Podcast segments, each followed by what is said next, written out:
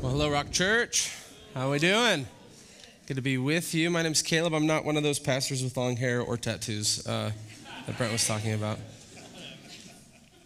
Whatever. Uh, it's good to be with you. I hope you had a great week. Uh, like Steele said, we had a busy week. We were in Nashville all week, and we just got back this morning. We left pretty early, so if I fall over from tiredness, just like spray me with some water or something. But uh, yeah, we, uh, a few of us from the rock music had an opportunity to go to Nashville. Uh, we recorded some music, wrote some music, had some neat interview opportunities. We led worship at a small uh, session of a convention in Nashville. And uh, real quick, I just want to make you aware we're going to be releasing a bunch of music this year that we're excited about original music, some cover stuff. Uh, the next song we're going to release is All Hail King Jesus. We've been singing it for a few years.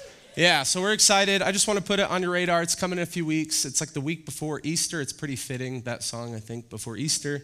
Uh, we would love for you to uh, pre-save it if you would at the link there, trc.live slash all hail. It just helps us with all the dumb algorithm stuff. It's really tedious, but it would just be helpful. So I would ask you to do that. That's a small, short plug.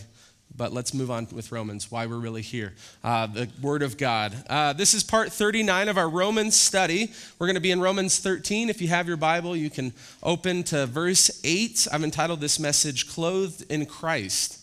If you recall, for 11 chapters, the Apostle Paul shared some very deep theological truths teaching how the righteous shall live by faith and will be saved by faith alone. And in chapter 12, this turn happened to more practical instruction for the Christian to live by on earth. Real life, day to day ways that we can present our bodies as living sacrifices, right? That was Romans 12 1 Paul has been sharing these practical ways that we can love each other, that we can serve one another, we can serve those around us, the lost, how we should live as citizens under earthly government while being citizens of God's kingdom. Josh shared that last week. All of that, Paul, in all of that, Paul's aim and charge is love.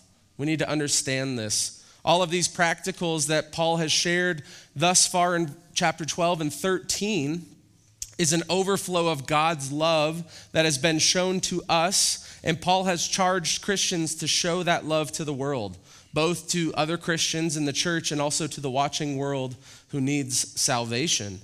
Even last week, you need to know when, when Paul took this little detour to instruct about submitting under governing authorities, the heart of that call for the Christians was to live out a behavior of love. It was not as if Paul just went through chapter 12 talking about love and then all of a sudden was like, let me just make this random turn to government. And then he comes back and goes, actually, let me get back to love. All of it is a free flowing thought of love, of how we are to live as vessels of God's love into this world, in our families, in the church, in our communities, in our, as citizens of earthly nations. And ultimately, by teaching this and emphasizing that love, that it is so important for the Christian life, Paul is just echoing the words of Jesus. You remember, Jesus said, What is most important in this life? What is God's most important commandment for us? Jesus said, The most important is, Hear, O Israel, the Lord our God, the Lord is one, and you shall love the Lord your God with all your heart, with all your soul, with all your mind, with all your strength. He wants a relationship of love. And then, second is this Jesus says, You shall love your neighbor as yourself. There is no other commandment greater than these. This is so important for us to understand how we live out those two commands is essential for our own lives. It is essential for our effectiveness for the gospel. And what we'll see today in our verses in Romans 13 is that it can be a key for our battle with sin. Love for others, how we live that love out. So let's pray and then we'll dive into Romans 13. Jesus, we love you. We just thank you for a chance to sing to you, Lord. I thank you for the truth that we sang tonight, that you are so beautiful, Lord. We just want to we just want to rest. We just want to awe. We just want to sit and look at your beauty and tell you that you're beautiful, that you are holy. Even now, as we look at your word, Lord, would you do that by your holiness, by your goodness, by your love? Would you teach us? Speak to your children. Pray that your words would go out tonight. And we just commit it to you and pray that in your name. Amen. Amen. So let's look at Romans 13, verse 8. Owe no one anything except to love each other, for the one who loves another has fulfilled the law. For the commandments, you shall not commit adultery, you shall not murder, you shall not steal, you shall not covet, and any other commandment are summed up in this word You shall love your neighbor as yourself. Love does no wrong to a neighbor, therefore, love is the fulfilling of the law. So, if you remember back in verse 6 last week, Paul told Christians that when they have a debt to pay, they should pay it. Specifically, he talks about pay your taxes, pay the debt that you own, that you owe to the government. In the same way, here, though, Paul is saying if you owe someone something, pay it. Make sure it does not go unpaid, that you do not owe anyone anything. When your bills are due, pay them. When your mortgage is due, pay it. There could be a whole mini message here about the dangers of excessive debt, about biblical values with finances, about our overextending ourselves in our society of how our world just pushes debt, debt, debt, debt, and that is not what God wants us to just live in that rat race. But that is not for today. We've given those talks before, and, uh, but just so you know, God has a lot to say in this book about your finances, about your debt, about wise financial stewardship. It's important to Him. So I would encourage you to look into that. But Paul is here is saying, don't owe anyone anything except to love. What Paul is essentially saying is we have this love debt that is owed that can never fully be paid up. If you pay your tax bill, it's paid for a year, right? You don't owe it again. You don't have to worry about it. But when you show someone love in the way that Paul is calling Christians to in Rome, he is saying you are still going to need to love them the very next minute you still owe them a love debt right after that. The debt of love can never be fully paid.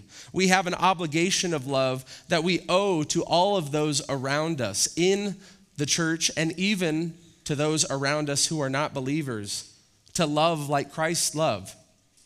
Christ is our example. He fully loved, he fully gave himself even to the point of death. That is the example that, we, that he shows us of true love. Jesus. In 2 Corinthians 5, Paul talked about how the love of Christ that he experienced, that he received, it compelled him to action. It controlled him, in fact. It's like the love that I have for my kids. It compels me to smother them. I just have to do it. Or the love that I have for cinnamon rolls. I have to stop at Cinnabon when I walk by it. Right? Or how I'm compelled to sing the high harmony while singing happy birthday. Like it just, I'm urged to do it. I have to do it. Paul was made a new creation by the love of Christ. And in that new creation, in that new purpose, as a new creature, he had to love the people around him. Christ was his master. He had to live like Christ, he had to love like Christ. So here in Romans 13, Paul makes this connection that Jesus, with Jesus' teaching from Mark that we read, that the one who loves another has fulfilled the law. They are living out the law as they are supposed to. So, that is our first main point today that loving others is how we obey God's law. James, the half brother of Jesus, wrote about loving people without sin, without partiality, without prejudice. And he says the same as Paul here that loving your neighbor as yourself is a fulfillment of the law. I'm sure some of you here have heard this and are hearing are wondering what that means. Am I hearing that right? Maybe you're asking. I thought I'm not under the law anymore, right? Isn't that what Romans has taught us already so far? You might be asking, don't I have freedom in Christ? The Bible says I am free. And the answer to all of that is yes. If you have placed your trust in Jesus Christ as your Lord, you are free, free from eternal punishment free from having to earn your salvation and earn favor with God, free from being in bondage to sin. But what does the, the scripture say that that freedom is for in this life? What are we supposed to use that freedom for? Just to do whatever we want? Or does God have a purpose with our freedom? Paul talked about it in his letter to the Galatians. He said, For you have been called to live in freedom, my brothers and sisters. But don't use your freedom to satisfy your sinful nature. Instead, use your freedom to serve one another in love. For the whole law can be summed up in one command love your neighbor as yourself. We keep seeing that. This is how we live obedient lives surrendered to our Master, our Savior, our Lord and King Jesus. Love is our obligation. It is our debt, as Paul said, that we owe to those around us, not to earn, again, not to earn God's favor, not to climb some Christian ladder to make ourselves feel good, not to say, oh, look how loving I am, God, look how well I'm doing. No, it's instead to say, because God, you loved me when I was a mess, when I did not deserve love, I will show love to those who do not deserve love. But that's the holdup for us, isn't it, so often? God, thanks for the love for showing me, for looking past my sin. I don't think I can do the same for others. You want me to love him? Have you seen how arrogant he is? I can't love him. Love her? She is a mess. How am I supposed to love her?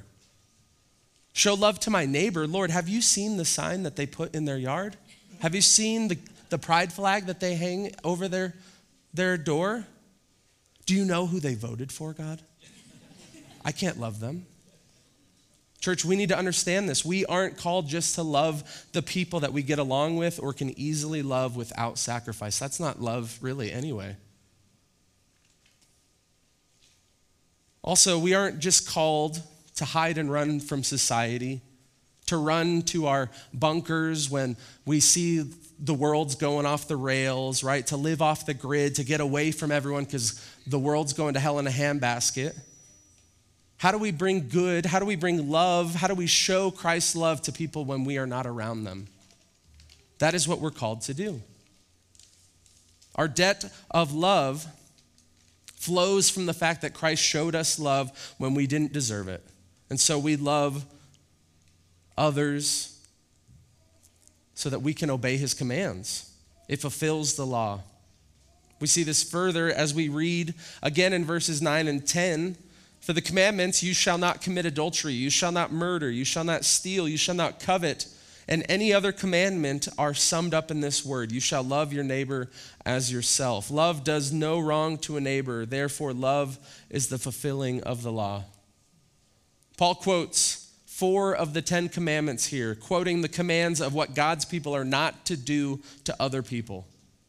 Paul says, The way that you keep from doing those things, the way you keep from not sinning in that way is, by, is not by focusing on what you should not do, but focusing on what you should do, which is to love others. If we want to keep from sinning against others, we should focus not on the don'ts and we, on the can'ts, but we should focus on what we can do, what we should do is to love them. Because if we are truly trying to love someone, we won't want to sin against them. Easier said than done, though. But we see this, our second point loving others changes us and protects us from sin. Love changes our motivation. It changes what we are aiming for. It changes how we live because we seek to live as love does. Like we see in 1 Corinthians, love is patient. Love is kind. Love does not envy or boast. It is not arrogant or rude. It does not insist on its own way. It is not irritable or resentful. It does not rejoice at wrongdoing, but rejoices with the truth. And hear this love bears all things, believes all things, hopes all things, endures all things. That is what we're called to do in love to bear all things, to believe all things, to hope all things, to endure all things in love. The Christian life that we have been saved for is not all about going around saying, I can't do this, I can't do that, I can't say that, I can't think that, can't, can't, can't, can't, can't. It's not that. Of course, we've talked before in Romans in this series about how the law is a schoolmaster, right? It, it just reveals to us our sin, how, how, how bad our sin is. It's like a mirror before us showing how, how messy we are in our sin. It reflects our true nature. It shows us our need for Jesus. That is true. But the law can't fix that problem. Too often we can only we only focus on the negative, on the restrictions, on the what not to do. Do you feel that way? But by his grace, God's instruction, his word, in his love and his tenderness, he instructs us and tells us what we should do. We should set our sights on going out and loving others. And by doing what he says we should do, in that, by doing that, we should do as, uh, and somehow in doing that, we are protected. We are protected from what we should not do. It's this wild thing as we focus on what we should do, it kind of re- redirects us so that we're not doing what we shouldn't do. It is a call to go. That is what, what we see here in Romans. It's a call to go and do, to go and show love, to go lay your life down for others. If we are focused on that, it protects us from sin. It helps us not want to lie, right? Those commandments that he listed not want to lie, not want to cheat, not want to hate our neighbor or covet their stuff. Because we wouldn't want to do that to somebody that we truly love. For me, when I sin, just to be real with you, when I sin, it's often that I am making a choice to just love myself. I might even see the decision I'm about to make and go, yep, I'm going to pick myself here. How can I love myself in this moment? How can I make myself feel good? How can I take revenge on someone who's hurt me? How can I get what they have and I think I deserve? That's not the heart or the posture of love. That's pride, it's selfishness, it's arrogance, it's coveting, it's greed, all the gross stuff we don't like to talk about. But if I have a view and a mindset of loving others by God's grace, I'll grow in not choosing what I want but how I can serve them, how I can love them, how I can make them feel good, how I can make them feel valued. What will I, how will I show my wife love? What can I do to show her love? How can I serve my kids and show them love? What can I do to show love to my lost neighbor? How can I go out of my way? And really, ultimately, all of that is just to ask, how can I please the Lord? What will bring him the most glory? That's what our posture should be and when we love others. I appreciated these two commentaries on Romans 13 about how the love of God, the law of God are not at odds. It's not either or. It's not love or the law. John Stott said this the commandments and their binding obligation do not interfere with the exercise of love. There is no incompatibility. The commandments are the norms in accordance with which love operates. And Timothy Keller said, God's love, or God's law is God's guideline on how to love others, how to do good for those around us. Paul is saying the laws are more than simply guidelines, they are love lines. The obedient thing is the loving thing, the loving thing is the obedient thing. If we want to love others, we will obey God's commands. So in Romans 12 21, Paul is said to overcome evil by doing good. So, loving others, it protects us from sin. We are seeking to do good. We are overcoming evil by doing good. And it starts to change us. Have you experienced that? As you love somebody, do you see a change in you? Do you feel a change in you? Maybe it's not perfect, but you start to see, like, hey, I like this feeling of loving somebody else other than just myself, taking my eyes off myself. Loving and serving others changes who we are, how we live how we think and what we want to do, it can truly transform us. It's a common theme in movies and media and TV. How people change when they're trying to love someone. This, these two pictures tell you a lot about me. Uh, seeking to love another can reveal your pride, it can reveal your prejudice, right? It can, it does that. It can show how big of a buffoon you are, like Michael Scott, right? And that you need to change. You need to grow up and change your priorities if you want to love somebody. There is something so compelling about seeing people grow and change and become better by truly loving another. Really, that's the power of love, right? I mean, that's why the song was written. It's the greatest song ever. I think, I think, it don't take money, don't take fame, don't need no credit card to ride this train, right? It's the best song. If you need a good running song, listen to Power of Love. Anyway, uh, it'll change you. Um, but this isn't just some romantic love, too. It's this love, ultimately, it's agape. It's unconditional love that God shows to all people and He calls us to show. This happens when we show love to our friends, our coworkers, our boss, our neighbors, the addicted, the broken, the skeptic. Trying to grow in this area of loving others has tremendously changed my life. I can't think of all the specifics, of course, but it's it's not always easy, it's not always comfortable, it's not always what I want to do, it's not always what I do. Right? If we're honest, I don't do it correctly. But it, it changes us. It's refined me, it's humbled me, it's grown me to enter into somebody else's world who's struggling, hurting. It makes you take your eyes off yourself and not just think about your own selfishness. Hope, uh, helping somebody, serving them, doing a project, helping them move, whatever it might be, it makes you so grateful for the people that serve you and love you. It, just, it softens us. Have you experienced that? The Lord changes us as we love others and it honors Him. Amen? Let's continue in Romans 13, verse 11. Paul says, Besides this, you know the time that the hour has come for you to wake from sleep, for salvation is nearer to us now than when we first believed. The night is far gone, the day is at hand. So then let us cast off the works of darkness and put on the armor of light. Paul now wants to call the church in Rome, the listeners of this letter, to pay attention to the time that they are living in. He said it 2,000 years ago that every day we are one day closer to the return of Christ. Know the day that you are living in. How much more true is that for us today?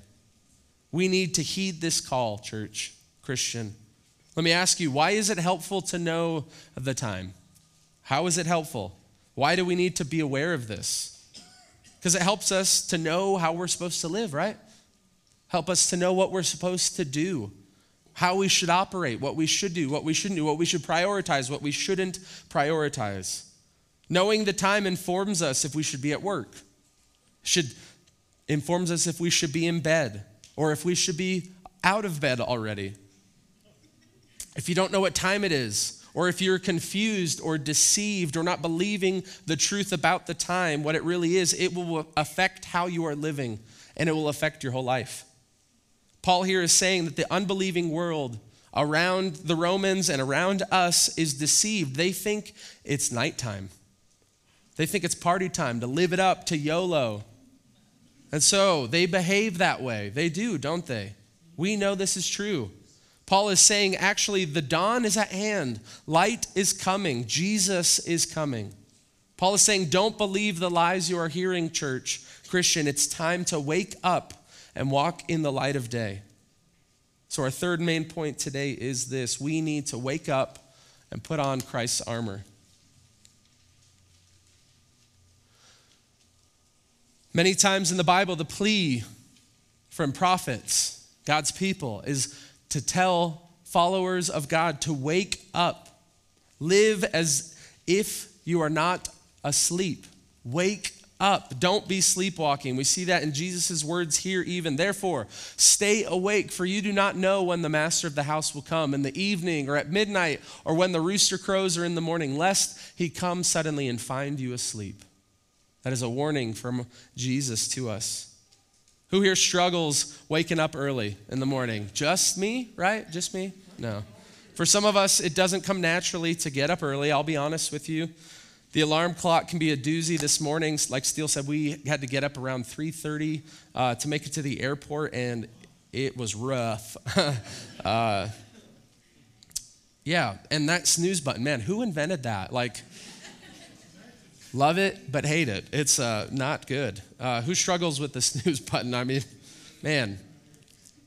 Just know that if you're like me, if you're not one of those people that God saw uh, fit to have favor uh, with getting up early in the morning, uh, you're not alone in this struggle. A June 2023 poll said that over 12,900 Americans revealed that 64% of those that were asked are guilty of hitting the snooze button at some point with 11% admitting they always do it, and uh, while 14% they do it often. So I'm somewhere in that 11 to 14%. Uh, apparently, that's not good for your health, first of all. Uh, you're not supposed to, like, you could have a heart attack or something, I guess. It's, or you're close, you're more likely to have one. So, uh, but also, there's this practi- practical helpfulness that you see that if you just get up when you're supposed to get up, doesn't that help your day? Right? You're awake, you're up, it's day. You're awake. You go about your day. You don't have this haze of like, am I awake? Am I not awake? To my shame, there have been too many times that I've missed my alarm clock, not woken up uh, on time, or turned it off while asleep and slept through it, or altogether forgot to set my alarm. Uh, and every time that has happened to me, it's either added significant pain or stress or uh, burden in my life, and for others, often. Especially when it's related to catching a flight, right? I mean, we luckily, thank the Lord, we caught our flight this morning. Uh, I think I have missed a flight before from sleeping in. My parents weren't too happy about that. And uh, one time in particular, I remember we, we had a layover in uh, we were going to Rhode Island to see family where we're from, and uh, we had this layover in Atlanta. We got bumped, I think, so we spent the night in a hotel. I uh, was like 18, so they put me up in my own hotel room. I was thinking I was all cool, and I didn't set my alarm, and I woke up to my dad just pounding on the hotel door, like, we have to leave right now. And uh, that was not fun. Um, to my shame, I just struggle with it sometimes. But Paul is saying here that Christians need to wake up. The night is almost over, the time for sleeping's over. Don't hit the snooze button. Don't get in that weird haze. Get up and live the way the Lord is calling you to live. Again, we must be alert of the times that we are in. Our world is asleep. People are, look like they are awake, but they are sleepwalking. And in that sleepwalk, they are overcome by sinful deeds of darkness. They don't realize that each day we are drawing to the return of Christ who will judge their dark deeds.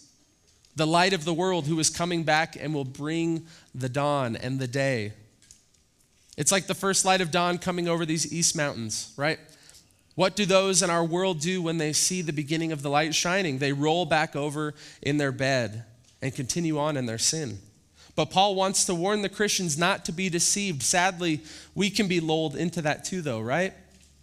doing the same as the world around us. It feels comfortable, it looks nice, they don't have a care in the world. So, in light of Christ's imminent return, Paul is exhorting believers, readers of this book, to repent and forsake their sins and wake up. Paul says when we wake up, we should put on the armor of God, the armor of light. Last year, for those of you that were there, during our men's nights and our ladies' nights, both groups studied the armor of God in Ephesians 6. It was a great year of study. You should listen to those messages. But, Christian, you need the armor of God. We all do. We need to put it on, we need to wear it. We're in a battle and we're going out without armor. Christian, you need the belt of truth, the breastplate of righteousness, the shoes of the gospel of peace, the shield of faith, the helmet of salvation, and the sword of the Spirit. We need to be alert to be protected, to have the armor that God has put before us. Are you doing this? Am I doing this? Are we doing this? Are we just rolling out of bed and walking through the battlefield in our pajamas like we're walking through Walmart? You've seen those people. Are we just those people? Are we just sleepwalking around like the rest of the world? We don't know what time it is. Are we just content to feed our flesh and to give into our desires while people are headed to hell? Are we preparing for the return of the King who will ask us for an account of what we've done with our life? Every day, every minute, we are one step closer to seeing Jesus. How will he find us when he returns? Will we be asleep? Will we be sleepwalking? What will the answer be for you? Continuing in verse 13, it says, Let us walk properly as in the daytime, not in orgies and drunkenness, not in sexual immorality and sensuality, not in quarreling and jealousy, but put on the Lord Jesus Christ and make no provision for the flesh to gratify its desires. Paul crams a ton into these two verses alone. We could have a whole sermon off of just these two verses. Really, we could sit and unpack these all night but we don't have time for that. Paul builds on his idea that the world is sleepwalking and living out deeds of darkness like as if it's night. The language Paul uses is that of clothing. He calls Christians to cast off the clothes of darkness and put on clothes of light, to take off the overcoat that is covering up and is just full of sin and, and bad deeds, to cast that off Paul knows that Christians are wrestling with the same temptations the world is. He's not naive to that fact. He's the very guy that says, I do what I don't want to do, and I don't do the things, very things I do want to do. He knows that wrestle, just like we do. He knows it's real. And if we're honest, we know that it, this is no surprise. In just these verses that we've looked at today alone, Paul has mentioned many temptations, many sins, many pitfalls. These have been sins that humans have dealt with since the fall in the Garden of Eden. They were dealt with heavily in the Roman Empire, and no surprise, they are still happening today. Things like these adultery, murder, stealing, coveting, orgies, drunkenness, sexual immorality, sensuality, quarreling, jealousy. In these lists, Paul is throwing everyone under the bus. If we're honest, just about all of us can look at these lists and find at least one or many, if we're really honest, that our flesh is just so drawn to and we struggle with and we wrestle with and we have tendencies to wander towards or we just full on give ourselves to so often to our shame. Our world certainly does. And we are living in it. It's nothing new. This, this flesh, this sinful nature just longs for these things. And Paul speaks not just of the public sins that are so easy to point out that we love to notice and point out and see, or to emphasize and not talk about the other ones that we struggle with. He also points to sins within the heart. He points out the sins that we commit with our lips and with our minds and with our hearts, like quarreling or coveting or jealousy. Those are on the same list? Paul thinks so. My observation here quickly is this we are all thrown under the bus here. We should not see these lists and think, I hope so and so is hearing this. Are they, are they here? They need to hear this. Honestly, we can look at these lists and go, yep, that's me. Or all of that is me. God's word is talking to me. It, I need his help. How lost, how desperate I am without him. Because we're all sinners. Let's not fall into this trap of pride and think so highly of ourselves because we may not struggle with the public ones, the ones that people can see. We all need to examine our hearts. We need to see where is it in my heart that I am drawn to walk in the dark deeds. We need to ask Jesus to help us and to help each other, love each other, to show grace to each other, to be honest with each other, to have a safe place that others can talk about their struggles. God's word needs to help us, to, sh- to show us how to do that, how to pray for each other, how to extend grace, how to point each other to Jesus. Now, you might look at this list and other places in the Bible and just so quickly be cut, uh, directly cut to the heart and show that, you know, just feel like I'm so completely hope, hopeless without Jesus. Maybe you feel that right now. Maybe you feel like, how am I supposed to get free of these sins? I'm the only one that struggles with them. Nobody understands. Maybe you feel like you've tried doing what Paul said in verse 12. You've tried to cast off the, the dirty clothes. You've tried to cast off the works of darkness, almost like you would tear off clothes that when if after you fell in the dumpster or fell in the sewer. Like how quickly can I get these off of me?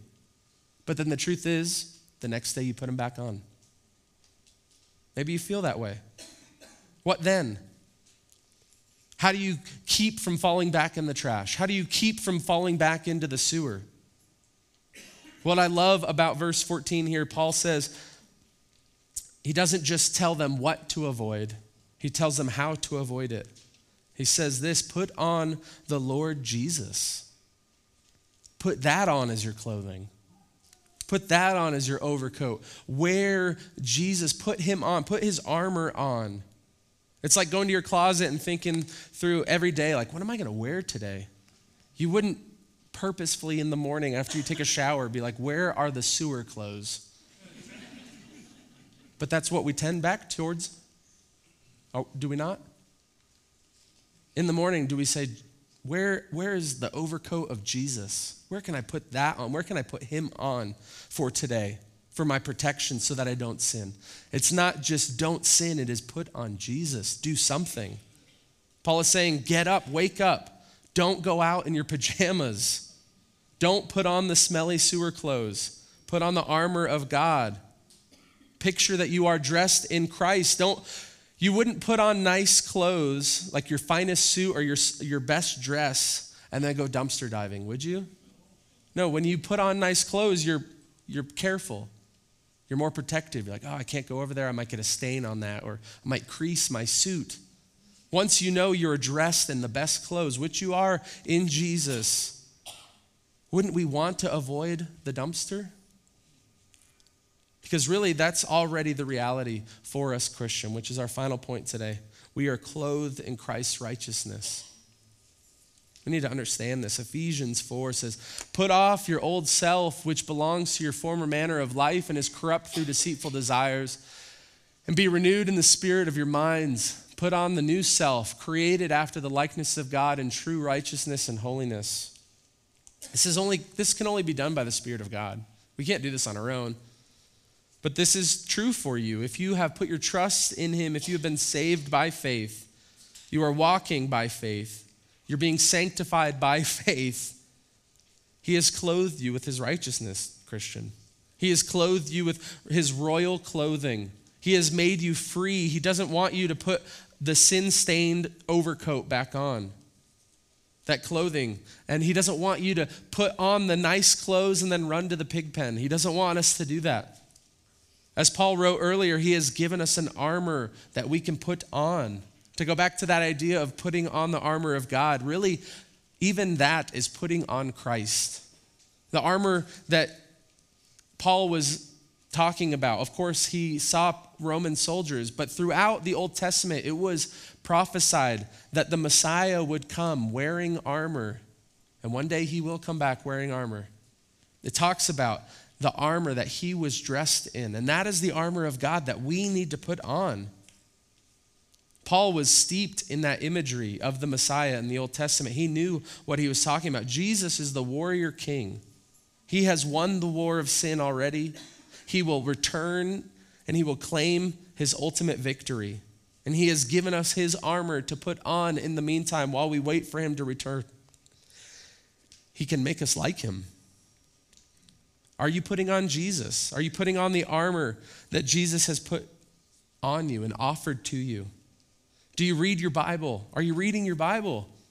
Are you putting on his truth on you? Are you praying? Are you in fellowship with the church more than just coming here and then leaving? Are you in true fellowship with believers who know you, who encourage you, who can point you to Jesus? Are you studying the Word of God? Do you dive into the things of Jesus? Spiritually, act each day like you're putting on an overcoat that says, I am wanting to walk in the light today. And as you pursue Christ, put away the things in your life that are creating temptation or drawing you back to do the uh, deeds of the dark. Remove the distractions that keep you from putting on Jesus every day. Remove the distractions that keep you out of your Bible. What are those distractions? But again, the first motivation isn't don't sin, don't sin, don't sin, don't sin. It is put on Christ. Do something positive. Put on Jesus. Put on the armor. Look to him. Be clothed by him. When you stumble, and you get that yuck back on you, cast it away. And remember, you are clothed in Christ. Run to Him. I remember seeing a dear brother when we were down in Provo years ago. It was just his life was wrecked by addiction. He was going to lose his family, was going to lose his job, in and out of jail. And the Lord gripped him. And it wasn't that, okay, I'm not going to sin, I'm not going to sin, I'm not going to sin. I saw a transformation in him that he wanted to just be with Jesus. He just wanted to follow him, whatever that meant. And there wasn't, that didn't mean there wasn't stumbling, didn't mean that there wasn't lapses. But to see his life transformed, to overcome addiction one step at a time, the Lord sanctified him and changed him as he sought to pursue Christ. It wasn't don't sin, it was put on Christ. So, to end, I just want to read a few verses that speak to how we are clothed in Christ. If you struggle to believe this truth, if you struggle to walk in it, I would encourage you maybe memorize one of these verses. Isaiah 61:10 says, "I am overwhelmed with joy in the Lord my God, for he has dressed me with the clothing of salvation and draped me in a robe of righteousness. I am like a bridegroom dressed for his wedding, or a bride with her jewels. He has dressed us. Galatians, for you are all children of God through faith in Christ Jesus. And all who have been un- united with Christ in baptism have put on Christ, like putting on new clothes. That is our reality believer. 2 Corinthians 5:21 For our sake he made him to be sin who knew no sin so that in him we might become the righteousness of God. So finally let me ask you something to think about as you drive home tonight. Maybe consider tomorrow when you're reading your Bible when you're praying. Is this what are you clothing yourself in? Are you walking around in your pajamas? Your dumpster diving clothes? Or are you putting on the armor of God and walking in the truth that you were clothed in Christ to walk in new life? Let's pray. Jesus, we love you. We thank you for your word.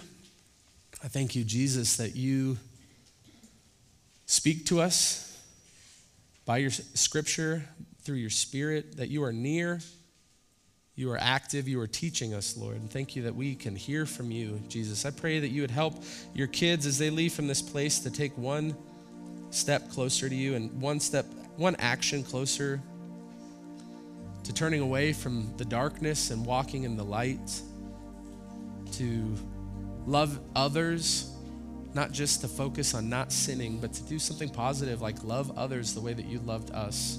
Lord, would you help us, whatever that is in our lives, would you help us to surrender to you more this week, to love you more this week?